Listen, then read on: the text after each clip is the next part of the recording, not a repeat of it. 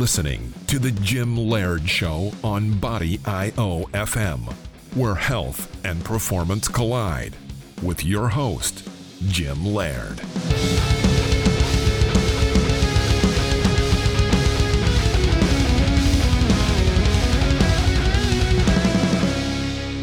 Hello and welcome to another edition of the Gym Laird Show brought to you by Body IOFM. I am your host, Jim Laird. Today we have Craig Caudill on the line, who's the in charge of the Nature uh, Nat- Nature Reliance School. It's early. I just got out of bed, so I'm a little Yeah. a little choppy. And uh, I've been following Craig for quite some time on uh, YouTube. He's actually near me here in Lexington. He's in Winchester, and I actually met with Craig. A good friend of mine, Brian Jones, uh, Dr. Brian Jones, set me up with Craig because I was being considered for a uh, survival reality TV show. So Craig was my go-to guy to kind of talk to me about that. Uh, it uh, some major changes in my business happened and I wasn't able to go, so it didn't work out. But it was still good to meet Craig. And the reason I want to have Craig on the show today is because one, he's living his passion. I mean, he has a business where he gets to do what he wants to do, uh, and he loves what he does, and he's very good at what he does. And two, I think you know this being a you know the health and wellness type thing. I think one of the biggest problems today is people just don't get outside. They don't hike. They don't camp. You know, I grew up in northern Canada. I grew up hunting and fishing and getting outside and camping. And and uh, people today with cell phones and especially kids, you know, this this generation we have now, a lot of them have never been outdoors before. So with that being said, I'll turn it over to Craig. Craig, why don't you just give us a quick um, introduction into how you got into doing what you're doing, and then you can go into this, you know, all your data on why it's important for us to get outside. Oh man, thank you. Uh, very very happy to do so. Uh, I got started very naturally. Um, it sounds like much the way you did, Jim. I grew up in a family that uh, that was close. You know, we were not only were we farmers, but we also uh, our our amusement park trips were to the woods rather than amusement parks, if that makes sense. Yes. Uh, we did a whole lot of camping as a family. I did period correct reenacting when I was younger, uh, meaning I lived in teepees and lean-tos and l- basically on the ground, uh, and, and not uh, well for the purpose of reenacting and providing uh, demonstrable skills to people as a educational opportunity, but also uh, just for fun. I mean, what people often call survival skills today were things that I just I just did. They were fun. They were just my life. Uh, it was you know going out and just laying down on the ground sleeping at night and maybe throwing a tarp over you or something of that nature was just you know just what we did naturally for fun and and uh, obviously it was a very good learning experience and uh, sometime later on I, I, i've been teaching hand-to-hand combatives and martial arts for a number of years as well and one of my students uh, sent me a notification about a survival class down in North Carolina. He said, You need to go down there and try this out. You would love this stuff. I went down there to North Carolina, real intelligent instructor, Richard Cleveland. And Mr. Cleveland taught a class that charged, you know, $800 for a week of training. And it was all stuff that I already knew. I didn't realize people wanted to be trained in that. And so I came You thought back it was you thought it was common knowledge. yeah, yeah, I did. Uh, you know, I, you know, I'm, I, I know it sounds like I may have just grown up on the farm, never left it, but I have a degree in statistical analysis from UK. So I mean, I, I got outside the farm some too, but, but as far as outdoor skills, you know, obviously I knew not everybody had them, but I just didn't realize people were interested in paying money to have people teach them such skills. I thought they were skills that only got handed down from father to son or mother to daughter, mother mother to son or whatever. And so I started Nature Reliance School shortly thereafter and started teaching people outdoor skills, everything ranging from survival to land navigation, tracking and and all the intricacies that go along with it. That's awesome. Um, you know, it's funny because you know you talk. People laugh at me because I, you know, I'm, I'm, you and I are very similar. You know, I have a go bag in my truck, and I have you know all these different things, and I'll go out when it snows. I'll go out and sleep in a bivy bag outside because I like it, I enjoy it, Right. and I love the cold and all that good stuff. But you know, there was an ice storm here in 2001 uh, when I Yeah. first when I first moved here. uh, to Lexington, and um, we were lucky enough. The girl I was dating at the time, we were lucky enough to have a, a fireplace in her house, and we went down to to Home Depot, and uh, their they they they own, their generators would only run the register, and I was shocked at this was 2001, so this was years ago, at the number of people that couldn't cut a two by four with a handsaw. Like I'm sitting there putting like four two by fours together and just buzzing through this with a handsaw because they, they couldn't run their regular saws. We have lost the ability to just live without technology. It's it's it's insane. It's it's probably even worse now. Um, so developing some of these skills, you know, just in case we have some sort of, you know, natural disaster, man-made or natural, uh, I think is is important. Oh, absolutely. And the same the same uh, ice storm that you're describing, my family, my young family, my kids were real little then. Uh, we were without power for three weeks. Yeah. And we were fine. I mean, now mm-hmm. do we we made some serious adjustments, you know. We went to one room in the house. We we all slept in one big pile of bed together to to conserve body heat and and and any number I mean, we melted snow for water mm-hmm. because, you know, the water's we had to turn the water off for freezing pipes.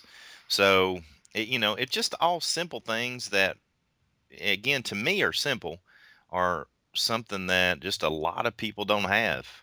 Yeah. Uh, and, and just have never been exposed to. I know uh, there was a there was a piece that was uh, circulating social social media over the last couple weeks, and particularly in the last week, that millennials need survival training and they did this big poll at a at a boat show where they discovered that 40% of the people in attendance that were of the millennial age could not tie a knot Yeah.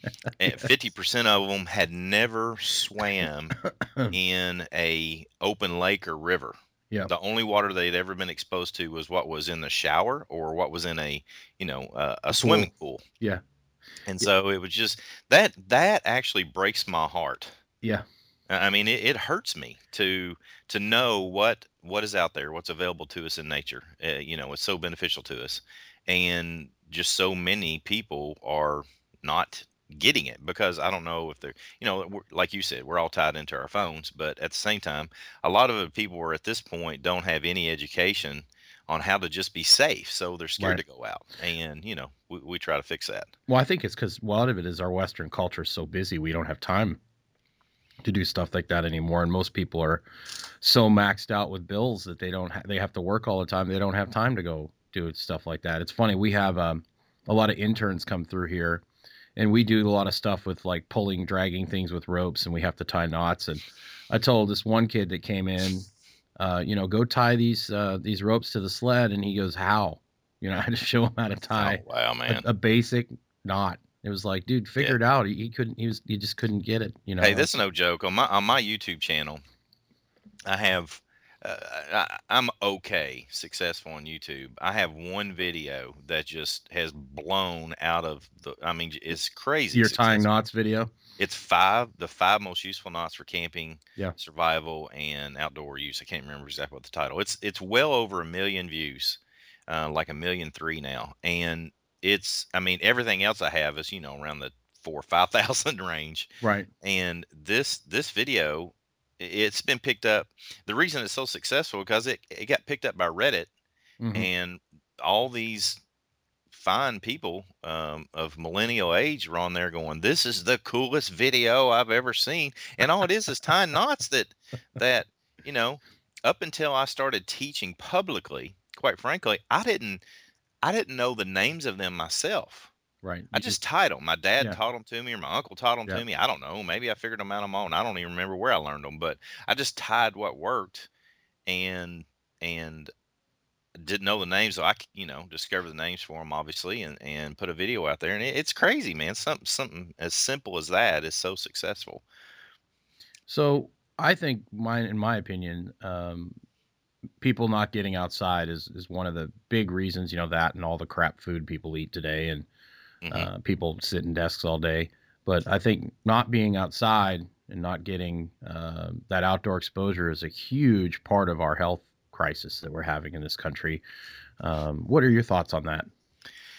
Well, uh, I agree with you 110%. I don't think I could agree with you anymore.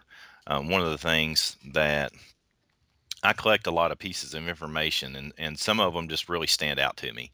One of them was uh, there was a study done by the National Academy of Sciences that showed that you know if it, only a 90 minute jaunt into the woods it doesn't necessarily have to be a forest like the Daniel Boone National Forest. It could be for you guys in Lexington and you know, a good example is going to a place like Veterans Park. I mean, just 90 minutes in Veterans Park, whether you're walking around or whether you want to just sit down. Uh, this study proved that there's tremendous amount of health benefits, particularly for your stress levels, if you're just in a natural environment trees grass any number of things and you know you could be around a ball field even but uh, not everybody has a huge big old farm and and a field to get into. I don't. I live in a neighborhood but i make time because obviously my life depends upon it my my well-being. It, it you know i get outside in the woods every day to track and train and do any number of things but but uh the these studies that are so simple and and it's stuff that we know that we don't have to have a lot of education. We don't have to go out and do survival necessarily, although I'd love to see people do it. We, we can just get out and sit down, have a picnic. Something as simple as that's very good for our health. Yeah, we just have to make the time for it. It's just like basic meditation or uh, you know, I tell people to go for a 30, 40 minute walk outside every day, not to burn calories, but for enjoyment because mm-hmm. it's enjoyable being outside. Unfortunately, the weather uh, right now is uh, is is gross. Uh, I'd much rather have five degrees and sunny than this uh, rainy crap that we've had. Um, well, I mean, and that's another thing too. You know, some uh, some people when they go in the rain, what's the saying? Some people they go in the rain, they they uh, some people go in the rain, some people get wet. Yeah. You know, I mean, me. I mean, I, I, the last five days I've been in the in the woods leading a tactical survival class where I was out for for four days. And the only way to get used to being outside in the rain is, is to, to, be outside, outside, in the rain. Get in the rain. And see, I doesn't and, it doesn't bother me either. You know, I love actually, you know, as long as you have the right gear and you're prepared and um, you know, you know how to start a fire in this stuff, which takes sure. practice. Um, that doesn't bother me, but I think people today are so used to being comfortable and having oh yeah, absolutely. having a thermostat and having you know being dry. They're afraid to get cold. They're afraid to get wet. Um, so yeah, and those things are easy to overcome too. And, and I mean, I hopefully we can get into it while we're talking today about some easy things that we can do to help people get over those kind of fears or not, not even just fear if maybe it's just apprehension. I don't know what to do craig so how do i go about getting outside? You know we can we can talk about those things too because they're easy to fix. Right. Our our our focus at nature reliance school is on mindset skills tactics and gear. Mindset first. If you develop the right mindset, you can overcome a lot of things, either in lack of experience and skills or gear. If all you do is buy the right gear and you think the gear is going to save you in a predicament, then you know you're sadly mistaken. This has been proven over and over again. And so we we take that broad approach to to make sure people are safe when they're in the outdoors of mindset, skills, tactics, and gear. So you know, obviously, start with start slow. Go to a park. You know, try and get in the habit of going to a park, getting outside, laying down in the grass. You know, getting yourself outside a couple times a week. You know, where, where do I you go? Where do you go from there? Like, well, I wouldn't even go from there. I would start somewhere else. And this is what I tell people: if you have the money, because it seems like the people that don't have a lot of money, and and my wife and I've talked about this for years. Uh, part of what my wife grew up real city folk, real cityfied, never spending much time outside. She'd been to Natural Bridge State Park twice in her lifetime, and really not spending any time out in the woods. And now she's a edible and medicinal plants expert and, and teaches this all over the country. Been on TV several times. So, you know, what what I did with her eh, which I think works for a lot of people because I've seen this, is that people that don't have a lot of money, which is my wife and I, as we were first married and and and starting to raise our kids, we didn't have a lot of money, so we went to the woods for enjoyment. Because mm-hmm. you know we couldn't go to the mall and buy the kids whatever clothes they wanted. We couldn't go to the movies, you know, every weekend. We couldn't go out to dinner on a regular basis. We would just go to national parks, national forest, Daniel Boone National Forest, and play in a creek. Mm-hmm. Now, to get other people started that that do have money. Those are the people that I think if you don't have money, you can start like that. If you do have money, here's the even better choice: go to a lodge somewhere and eat at the you know get dinner at the lodge, hang out on the back porch of the lodge, and eventually somebody's going to want to explore a little bit more. Then you start going to a park on a regular basis. Maybe you take, you know, if you're a runner and you typically run on a treadmill at a gym or whatever, and they work out with you, you know, just as you've recommended, at least take one walk a, a week and go to Veterans Park and walk around. Uh, in addition to your regular workout or, or whatever it might be, something where you're just taking those baby steps. And then, you know, the first time you decide you're going to do an overnight in a wilderness, like in a campground, make sure this is this is key. This is what I think is really key is take really good food that people like to eat and make sure that their sleeping arrangement is very comfortable and they have showers. If you think that you're going to encourage people to get started into the outdoors and the best way to do that is just thrust them into a campground where their their hygiene's not what they're used to. They're just eating hot dogs and their sleeping arrangement sucks and they wake up with a sore back. You know, they're not going to want to do it anymore. So I throw the whole, you know, I threw the whole kitchen sink at my wife. You know, that everything. We, you know, when we first started, we we would take, particularly for the kids. I I would have a pack that I bet that sucker weighed 150 pounds because I would make sure that my kids were incredibly comfortable. All the toys they like to play with, they they got to play with while they were out in the woods. And then slowly but surely over the years, you know, I just started slowly but surely taking things away from them and they learned how to enjoy the outdoors more so than the stuff that we were taking to the outdoors. And obviously a lot of that has to do with education. You know, you can take field manuals and any number of things to the woods with you to help you, but you know, I think that's a that that works as a pretty good progression from my perspective. Absolutely, that sounds like a like a good uh, just like exercise. I mean, when you or martial arts or anything, you have to start with the basics and you start oh, yeah. slow. And you know, a lot of the people that come to our gym, they come to our gym because they've been to other gyms and they got beat up so bad they were so sore they couldn't walk for four days, right? And they they never wanted to go back. And sure. and so it's the same thing too. It's all about about adaptation. You talked about mindset, and I think that's uh, very, very important. You know, we have this. Uh, um, our society today has gotten gotten kind of soft and uh, comfort, and so how do you work on getting yourself to be able to handle you know uncomfortable situations where you're not in total control of what's going on and and uh, and and things like that where you don't have these creature comforts that we're used to well, you don't. Again, I think you do it in a progressive nature. You don't want to. You don't want to just throw somebody to the wolves and go, okay, it's going to rain tonight. We're going to go out and sleep in the backyard because it's going to suck. Nobody's, and, and if they're not used to it, they're not going to like it.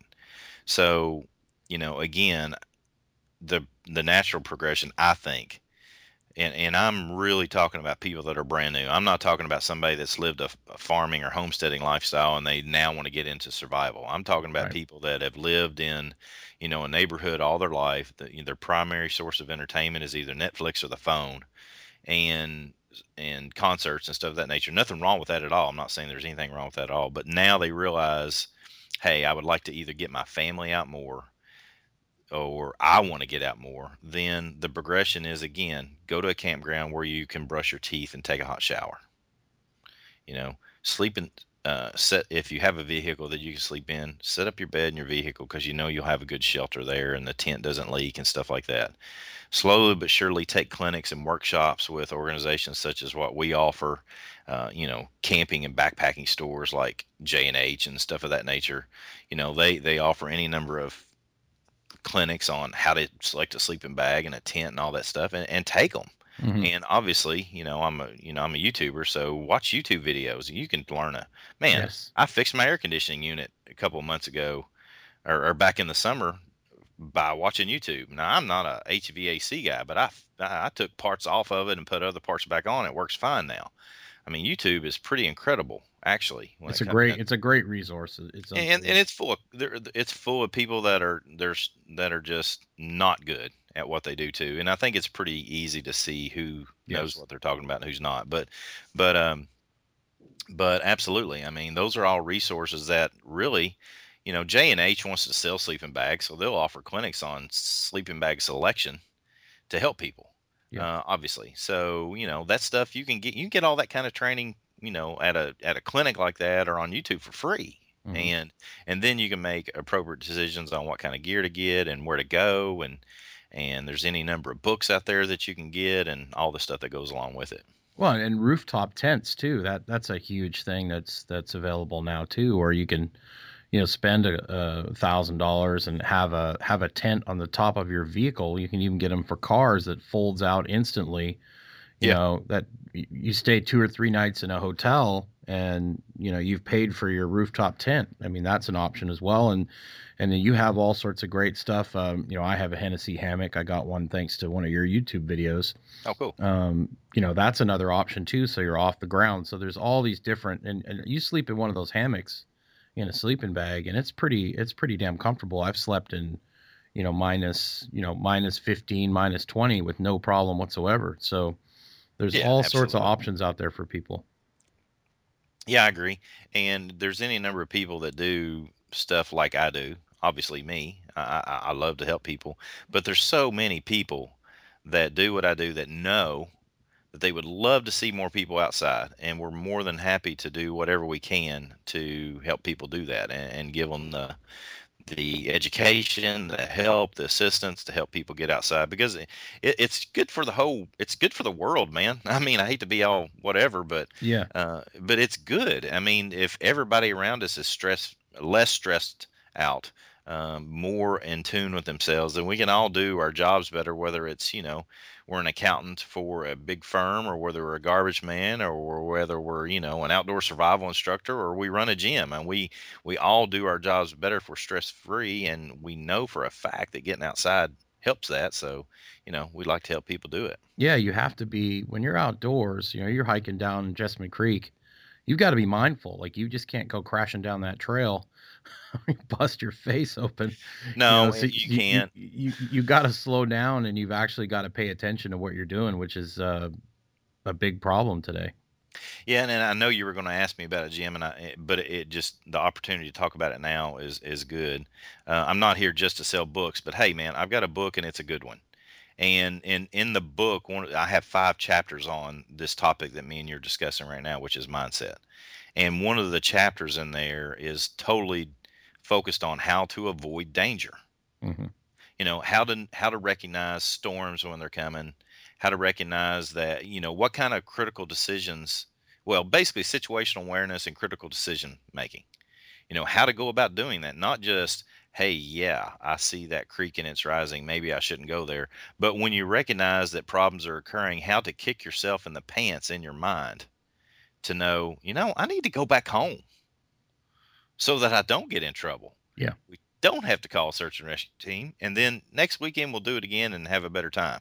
I mean, a lot of what I've done, I've made a lot of mistakes. I've been lost. Uh, I've had to stay out overnight in in a place. I've done it twice. I've had to stay out twice in a place that I didn't want to stay out in, that I didn't purposely go out there to do.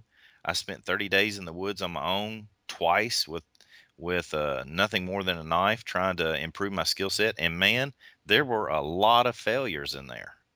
And uh, I don't want people to fail. I want them to succeed. So, you know, take a class, get a book, study with YouTube, do whatever to help increase your your mindset so that you can go out there and you hey, you continue to do it. You don't get in trouble like I did well, you talk about situational awareness. I mean, this even applies to everyday life. I mean, I was in the mall probably six months ago, and there was a lady just collapsed in the middle of the mall, and there hmm. must have been ten or fifteen people just walked right by her on their phone, didn't even notice.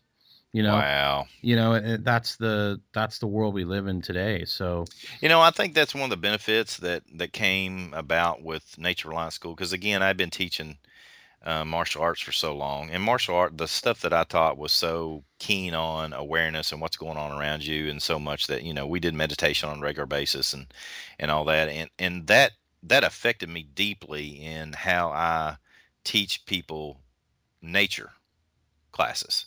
Uh, you know, the United States Special Forces did a, an incredible, incredible study about 25 years ago on the value of meditation and basically woodsmanship skills. I don't know what else to call it, and and and some martial arts training, where they just all it was purpose to do over a 20 week period was to increase their situational awareness.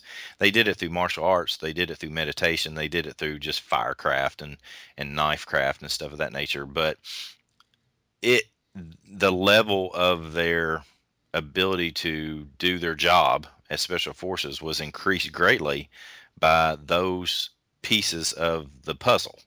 And it wasn't that they did anything special Right. They did stuff that all of us have access to, whether it's, you know, I mean, a, a good example for you guys, I think, is, you know, just all the little pieces and parts that make lifting weights right. That's all situational awareness too. That blends over. I mean, you got to have your butt in a certain position, your heels in a certain position, and your hands the right way. And if not, you could cause problems. And any things that go along with a deadlift, for example, Yes. You know, that's that's all situational awareness. And if you allow yourself to think like that all the time, and you it, it can be stressful at 1st i mm-hmm. I'll, I'll say that because you're thinking about all these minute details over and over and over again. Once you get used to doing that, you won't walk by that lady anymore. You'll you'll be able to still look at your phone, but you'll still see her too. Right and, and, can render aid or you know notify somebody to render aid or whatever it might be and it's just you know nature is a good teacher like that being in a gym is a good teacher like that absolutely so let's talk a little bit about you know you have somebody that wants to go you know start going out in the woods and doing things what are a couple basic things that you know somebody wants to spend an afternoon in in daniel boone national forest or or wherever what are some real what would be the bare basic things that you would tell somebody to take with them okay um, first off, there's a little bit of just mindset that I, I just have to say because this will save a lot of lives if I say this and people actually listen to me. Tell someone where you're going and when you expect to return.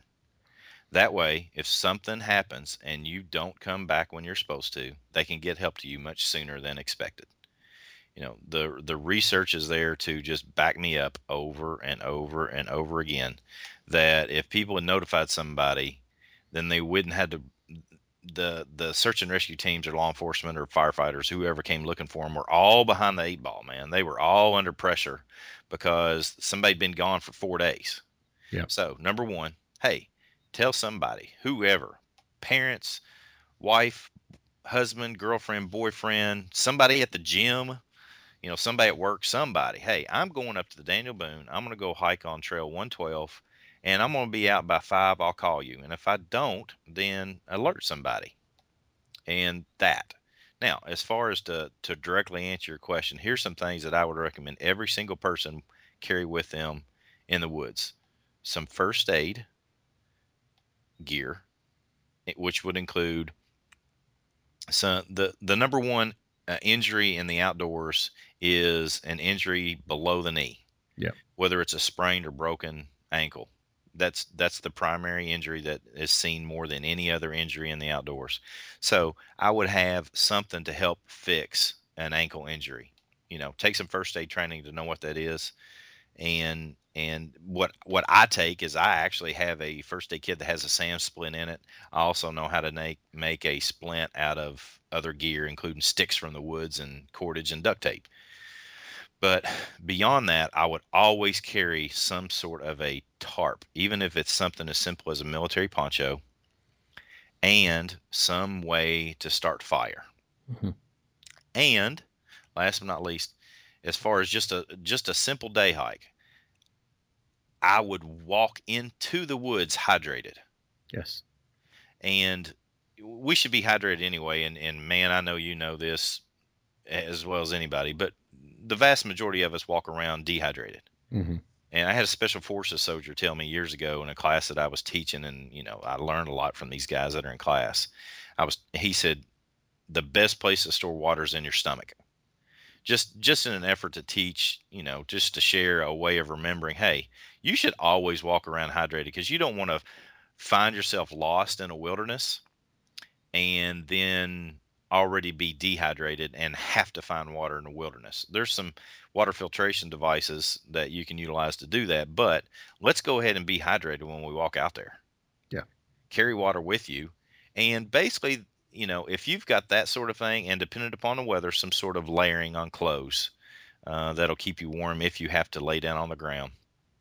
Something like that is what you need to go out every single time you go outdoors, in my opinion. That's the bare minimum. There's a few other things I would probably carry, but that would be the bare minimum. And I say that all that stuff right there because you can carry everything that I just mentioned in a cargo pocket of, you know, some, you know, cargo pocket pants or a small, a very tiny backpack. Yeah. Uh, all that, all that I just mentioned would be under 10 pounds because if you're not used to carrying a lot of weight, then you're not going to be comfortable maybe going outdoors and you th- feel like you got to have a million things. You don't. You know, I teach our our advanced wilderness survival course. The students are only allowed to have 25 pounds or less, and they make their way for three days with 25 pounds or less. And most anybody can carry 25 pounds in a backpack without much trouble at all.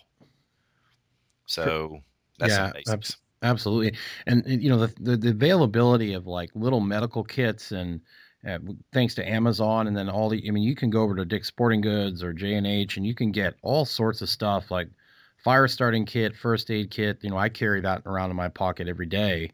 People think I'm nuts, but um, you know I've always got a lighter, a flashlight, a first aid kit in my pocket constantly, and a knife. And it's very reasonably priced. You can get this stuff for for reasonable, um, and and I just I carry it every day because I you never know you know what's going to happen, and if you never you never use it, great. I mean, but if you need it, it sure as hell is great to have it there when you when you need it. So. Oh man, yeah, and and you know, in, the real near future, we're going to have our store up on our website too, and I'm talking within the next couple of weeks. And and one of the things that I noticed, even in you know, let's say you go to Dick's and you get a there's a wilderness first aid kit. Okay, here's what's in a wilderness first aid kit: the same thing that's in the other first aid kits, and some poison ivy cream. Mm-hmm. You know, it's primarily band aids, some really cheap tape that doesn't work really well, and so you, you anybody can go to Walmart, Kroger's even, and buy the basic supplies cheaper, and make their own kit. It's just you know what are the fundamental things? Four by four gauze and, and duct tape. That's my first aid kit for most problems. The handyman's secret weapon, duct tape. duct tape, man. Duct tape and paracord. Oh my gosh. And you that can uh, crazy glue is great too. I mean, you can do all sorts oh, of good stuff. So, and, hey, and let all me that, something real yeah, quick. Yeah, I'm sorry. You mentioned something that I think needs to be reiterated because you were right on the money. Uh, if Daniel Boone could have carried a lighter with him, he would have.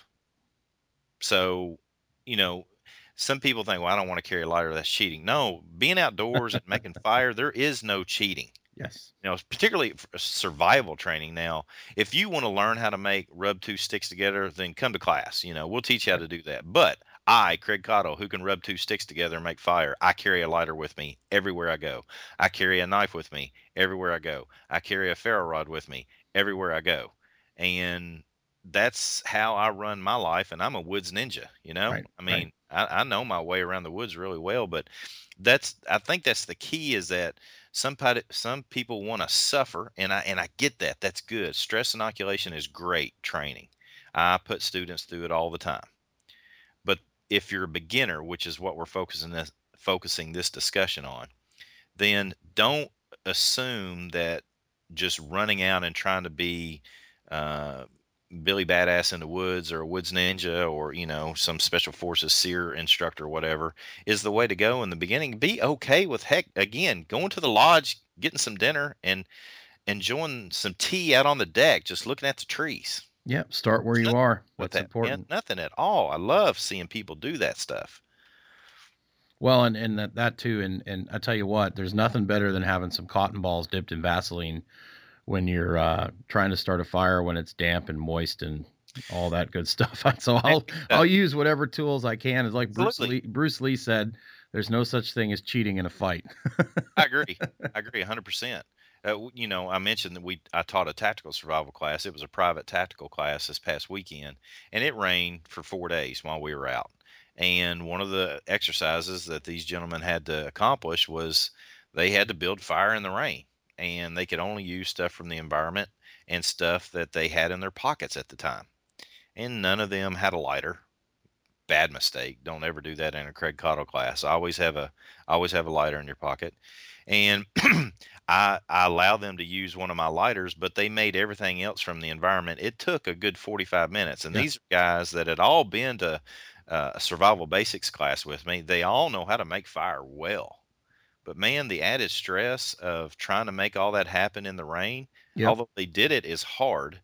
But why not just you know I carry fast fire with me. It you know it's Yep. a really good um, item to have because it it works in the rain, and you know you light it and it's you know it can rain on it and it still burns. That stuff is you know that stuff and stuff like it is invaluable. Uh. I carry it. You know it's in my go bag. It's in the pack that goes out in the vehicle with me everywhere I go. So you know it. No, there is no cheating, man. I mean I I'm, I want to stay warm tonight.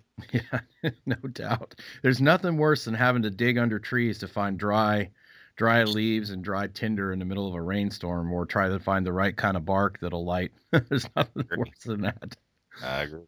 Um, let's kind of go. You know, we were talking about beginner stuff, but I don't think people realize. You know, this is a very violent world we live in. You know, if you look at our planet from space, there's craters all over the planet. Mhm. We have one of the biggest faults in the United States, runs right down the border of Kentucky. We have this uh, thing called the sun that puts out electromagnetic pulse. Uh, you know, ex- basically explosions on the sun in the late 1800s knocked out the entire power grid in the country. And obviously it wasn't as complicated back then as it is now and people didn't rely on it. But i don't think people realize you know when you look at things like, katrina uh, you look at things like you know if the power grid went out or if there was an earthquake i don't want to freak people out. But i don't think people realize how fragile our modern life is and all it would take is for you know an earthquake of 8 8.59 or an electromagnetic pulse from the sun and all of a sudden all our modern conveniences are gone. So you know somebody might be listening to this and go oh crap. Well what do, you know what do i do if there's no water if there's no you know no kroger no no walmart? How do you get people that are just totally unaware of this stuff to start thinking about hey you know maybe i need to store a little water or maybe i need to have some supplies on hand just in case there's something like a katrina or or an ice storm you know like in 2001 how do you get people to start going in that direction Here's how I do it. Number one, I have a conversation with them about the things that you just talked about. And here's how I approach the conversation of the New Madrid fault.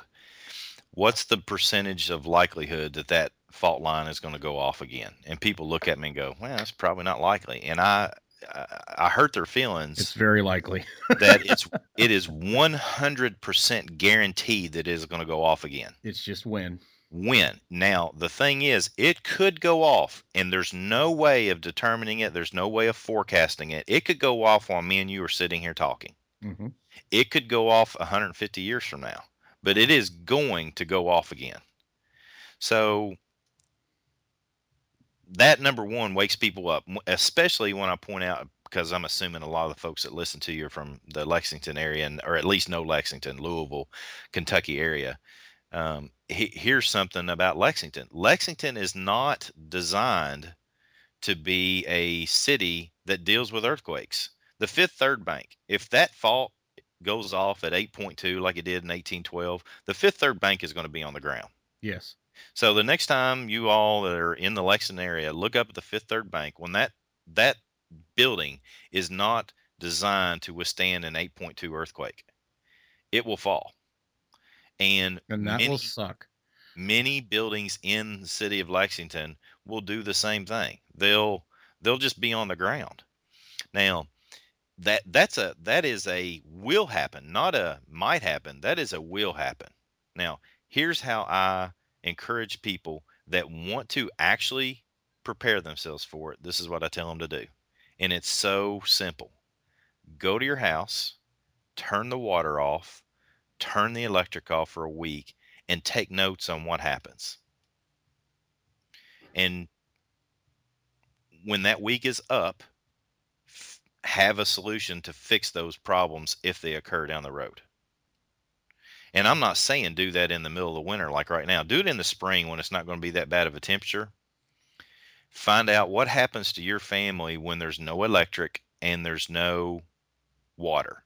Some things that'll come up are this. One, how do we cook food? Microwave doesn't work, stove doesn't work. Well, you need to get some sort of other stove that you can kick, cook food on. And the big one that really bypasses most people's mindsets is they can't flush the commode anymore. So let's say, like at my house, we've got a family of five here, you know, all of us adults. And not to be gross, but, you know, we all poop at the house. Yes. And every- if we're pooping at the poops. house, eh, if we're pooping at the house and we can't flush it, where what are we going to do with all that? Because that's a lot of poop after a week. Mhm. So you need to have a solution for that. You know, my solution is we've got the means to to build a latrine in the backyard and cover it with lime as we're utilizing it. Okay, I mean that's a solution. If you don't have a solution for that, I'm just telling you when you when poop starts piling up in the toilet, there's no way of flushing it. You have no way of disposing it. That's when everybody starts getting sick because hygiene goes down the tubes because people haven't been able to take a bath and you know that's that's the you know I'm not a tinfoil hat wearing kind of guy but I, I do look at disaster preparedness based upon things that are likely. Earthquake here in kentucky is likely 100% likely that it's going to happen. So i want to be prepared for that and that's that's what i've recommended people to do. I, I can just tell you with certainty that very few people ever do that and that's sad because the the reason I say that is that everything that I do in training people, I like to have a fallback plan if things go bad. Like we've had a couple people go hypothermic in a class because they tried to push the envelope. Well, we got solutions for that so they don't die, right? Uh, that's not your typical basic survival class. That's advanced, you know, military stuff that we do. But but something as simple as turning the electric and water off of the house you know, you're still in your same bed. You've still got all the blankets that you could possibly want if you have them in your house. You know, you might find out you don't have enough blankets in your house.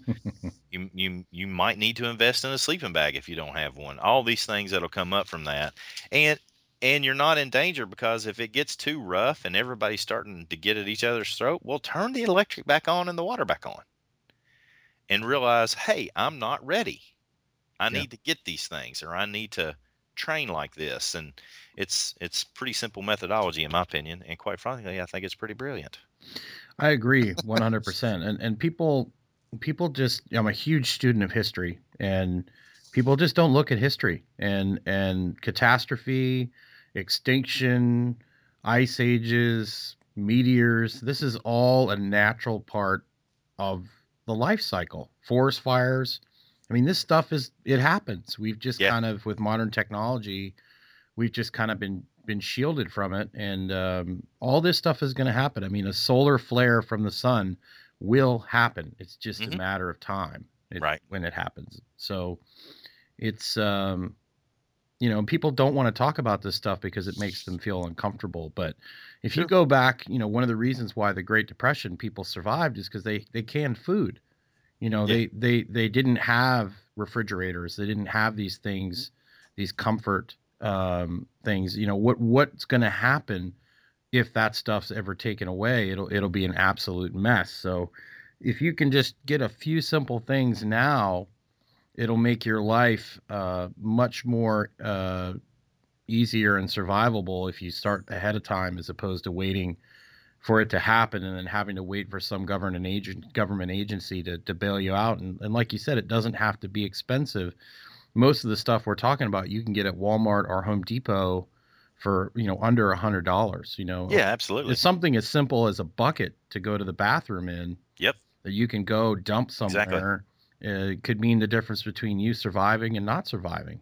I agree 100% filling mean, it- filling your bathtub up and having you know some some tablets to put in that water or having the ability to boil bar boil water on your barbecue um, in the backyard you know that could be the difference between you making it and not making it I agree. I agree. And it is so simple, man. And it, it's just a matter of putting your thought to it. And, and either you do some real good planning or you find a, you know, find a resource that helps you with it, or you do exactly like I said, which is turn the electric and water off. Because I mean that exposes a lot of stuff real quick, like yes. real quick, like. And um, we had done that as a family years and years ago. And then when the electric went off for three weeks, we had a plan. I didn't have a wood burning stove or any. I mean, I had to utilize uh, kerosene heat mm-hmm. for three weeks. And there's a way to do that and keep the family safe too, and not get sick and you know suffer from carbon monoxide poisoning. Yeah, you gotta you gotta take care of those things too. I mean, those are all things that you you must consider. And you know, emergency management does an okay job. Uh, emergency management, what I'm saying is state sponsored education. You know, each town has their own. There's some of that that's okay, but most of that is just parroted information and everything coming from the government has to be so liability conscious that you know that it, sometimes it gets uh, sanitized so far down that it's you know you got it, it's useless it, it's yeah, i don't want to i don't want to say that but it's i'll, say, I'll say it for you it, it's some of it's really good you know they'll have brochures and stuff to give you some ideas and that's a good place to start if you've never done it before. And but a better place is to listen to Jim Laird and Craig Caudill talk about it. that's true. That's true. So let's talk about some of the resources you have. You've got that YouTube channel. You've it's uh, you've got Dan's Depot, and then you've got the Nat the Nature Reliance School. There's videos on those two, isn't there? Yeah, uh, we do have YouTube channels, and Dan's Depot is no longer. Uh, okay. it, they now call themselves Omega Gear. So if you're looking, you'll find a lot of my videos on the Omega Gear Nature or Omega Gear YouTube channel. Then all of my, I haven't done anything from them for two years now. Okay. So all of my most updated uh, information is on my own Nature Reliance School channel. And you you and you have a Facebook uh, page oh, yeah. as well. Yeah, yeah. Oh yeah, I'll talk about everything then. Uh, we do have yeah. a Facebook. Uh, the Facebook page is um, you know we got seven eight thousand people on there or something, and it it's it's a combination of a couple things. We try to entertain people, make sure they see some. You know, I put some. You know, uh, uh you know, a good example would be I put a post up um, about possums and how they eat hundreds of ticks a day you know? Just information about nature and educating people as well as some preparedness and survival information. Try to make it a fun facebook page. We have an instagram account that my wife basically does all of it. That's all nature related pictures. People just like looking at pictures of nature. Uh, we love taking them because we're always out. And then um, my most newest resource is my book that comes out on march 21st it's currently available for pre sale on Amazon. It's called Extreme Wilderness Survival.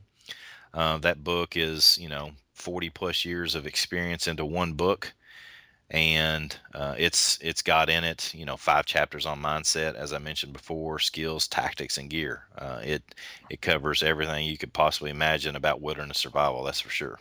Cool and obviously you know this this show people listen to it from all over the world so obviously uh, people aren't going to be able to most people are not going to be able to come to winchester kentucky to do courses with you. Describe your uh, your courses you know from the beginner to the most advanced and basically what's uh, kind of the format on those Okay, we got we have quite a range, um, and, and we do teach classes all over this end of the United States and the eastern side of the United States. So we might run into somebody somewhere. But on our website, naturereliance.org, we have a calendar, and on that calendar has all of our events.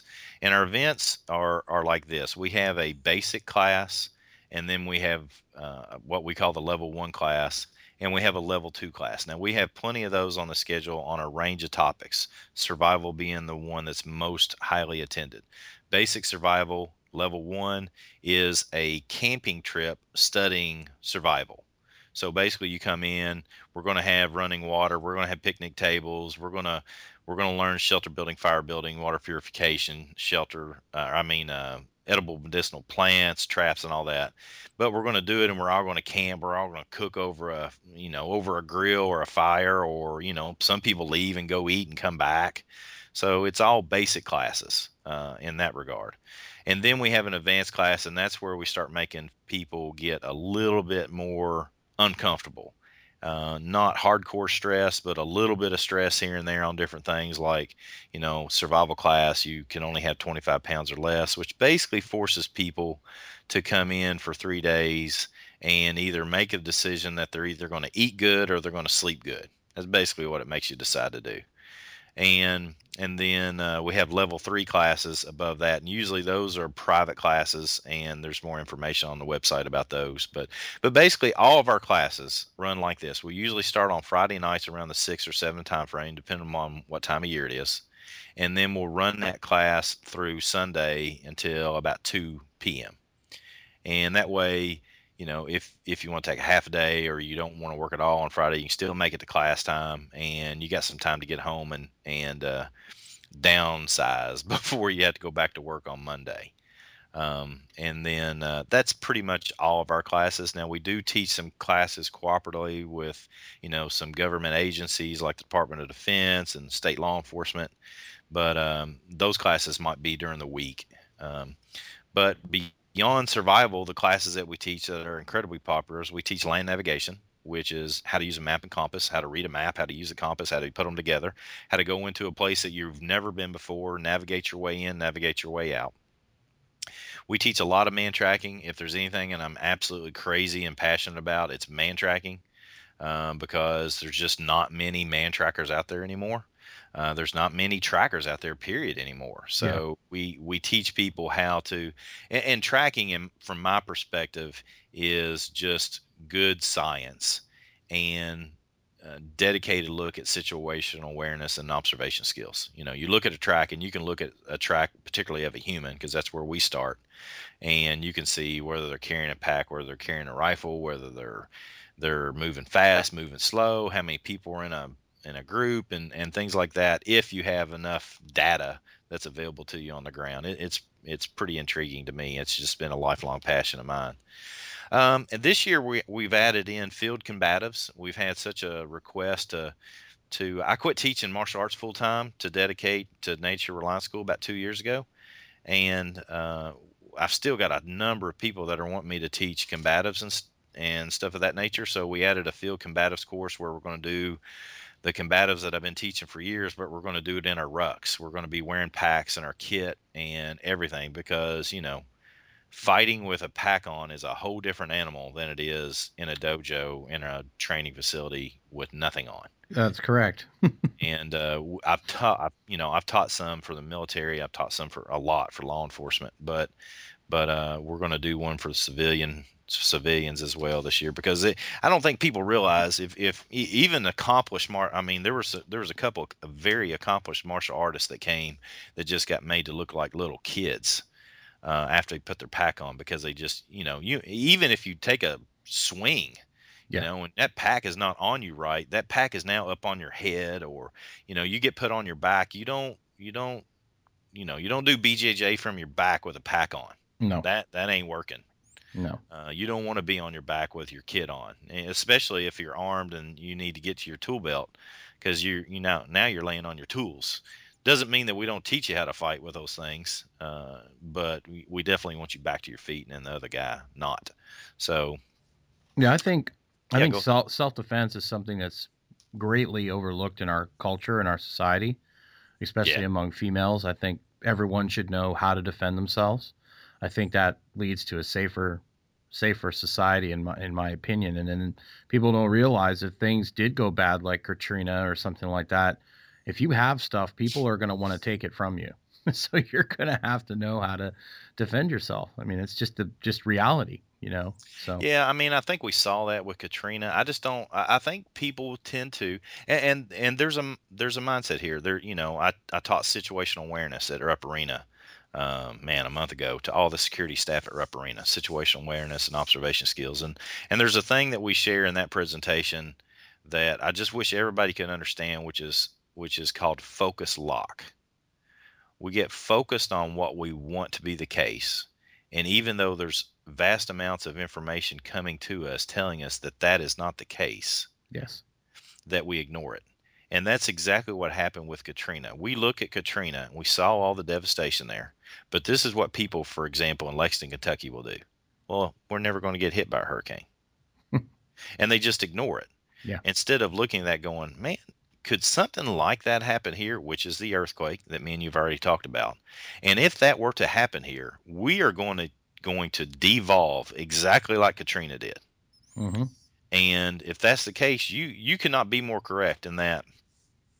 You know, if you've got, if you have uh, gear skills, then people are going to come after them, and you need to be able to defend them, and that includes an armed confrontation if necessary.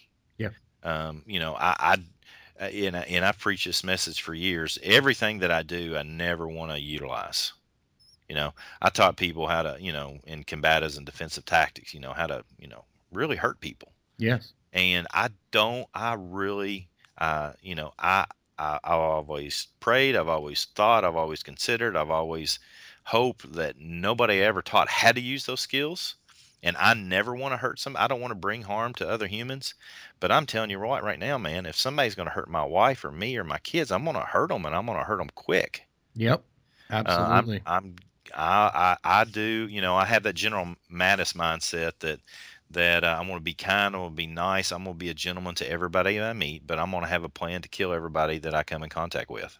yeah. And and I hate to be that aggressive about it, but it's true because I think I believe with every ounce of my being that we should do everything to be, you know, to be nice and kind to one another, love one another, and help one another whenever we can, and at the same time be prepared if somebody tries to bring harm to us that we have not instigated to defend ourselves Absolutely. and unfortunately sometimes that that might mean to go on the offensive even hmm uh, for whatever you know people want to determine that to be but I, i'm just you know I, i'm a nice guy man I, I love i love helping people i love trying to make the world a better place but i also am not going to let you bring harm to me either That's correct. That's the way it should be. People people don't understand that. You know, if, if things went south, people would go primal real fast. Here, here's and, an and when- example And when for you. people get hungry, they're going to do some crazy stuff. Yeah, I agree 100%. I, I trained a special response team from Memphis that went down to uh, the Memphis Fire Department. They have their own special response team for the fire department that went to Katrina. And I trained them after they had been to Katrina. It was about a year later in survival training.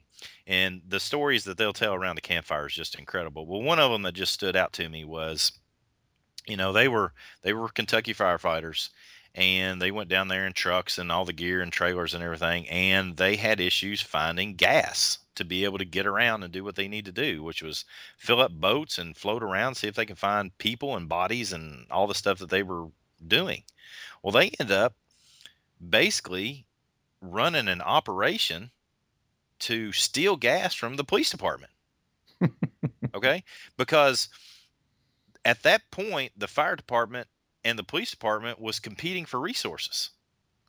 Now, whoever saw the law- whoever saw the law enforcement, I don't know. You know, if it was you know state police or FBI or whoever it was, but the, you know, the fire chief in this particular location was like, "You guys, we're gonna we're gonna take their attention over here, and you all are gonna go in there and get some gas." now, if that is if that is how our first responders are forced, they did it they did not do that willingly and they did not do that for fun. That was not fun. If that's what it takes to help save lives and first responders are doing it, how hardcore are people going to be against one another? Yeah. They're going to kill people, they're going to destroy homes and any number of things. Businesses, everything you can imagine. Well, I mean, we've seen it in Ferguson. We, I mean, and I know that's a different case, but you can see how fast a community of people can devolve and start going after whatever they think they deserve to have, whether it's theirs or not, right? And um, you know, we could get into too much political discussion on that, so maybe I shouldn't even brought it up. But, but, um, but that that that's how fast things can devolve really quickly if that new Madrid fault line hits here or a tornado. You know, how many years ago was it that tornado hit West Liberty? They didn't get water into West Liberty for four days. They were without water for four days, and people were just sitting around in parking lots waiting for the National Guard to show up with water. Yeah. Well, hell, in Edmonton, Alberta, when I was in uh, middle school or high school, we had a like a class five tornado in Edmonton, which is almost in the Arctic, Wow. and that's unheard Wow. of. So weird stuff can happen. I mean, it killed so Oh, many yeah. people because everybody was out looking at it, going, "Wow, that's really cool." You Yeah, know? it's a tornado. I've never seen. I've never seen one of those before, and they're getting hit by you know debris, and, and so a lot of people lost their lives because of that. So weird, weird stuff happens all the time. So, Absolutely. I agree. but but Craig, you and I could sit here and talk all afternoon, but we're gonna have to Yeah, sure. Sure. gear it down. But I really appreciate you being on. Make yeah, sure you man. go. Thank uh, you. Uh, oh, you're welcome. Pleasure. It was make a sure pleasure you, being make here. sure you go check your, uh, Craig's site out, check his book out. Hopefully, we're not trying to scare you to death. I just want Oh. people to start thinking about getting outside and then start thinking about, hey, you know, maybe I need to stash a little extra water. Maybe I need to just start thinking about some of these things and be proactive. And if it never happens, great. But if Yeah, it does happen, you've got those things there to, to to take care of you and your family. Great, man. I, I I think you got the right mindset, Jim. I mean, obviously, as we pointed out real early on, the getting outside is so good for your health. And I I, I shared maybe one or two stories of about twenty five hundred Yeah. that I've collected over the years. I mean, it's it's just a fact. Getting outside is good for all of us. So anything that I can do, my Facebook page, Instagram, my book, my classes, my YouTube channel can do to help people do that, I'm all about it. And I can't again, I can't thank you enough for letting me share some information here. Not a problem. Thank you for doing what you do. And everyone, thanks again for tuning into another edition of the Gym Laird Show. And uh, let me know if you have any feedback. You can reach me at uh, Jim Laird, G Y M L A I R D dot com. If you have any questions, uh, I'd be happy to answer them for you. And uh, have your guys have yourself a great day. Thanks for listening.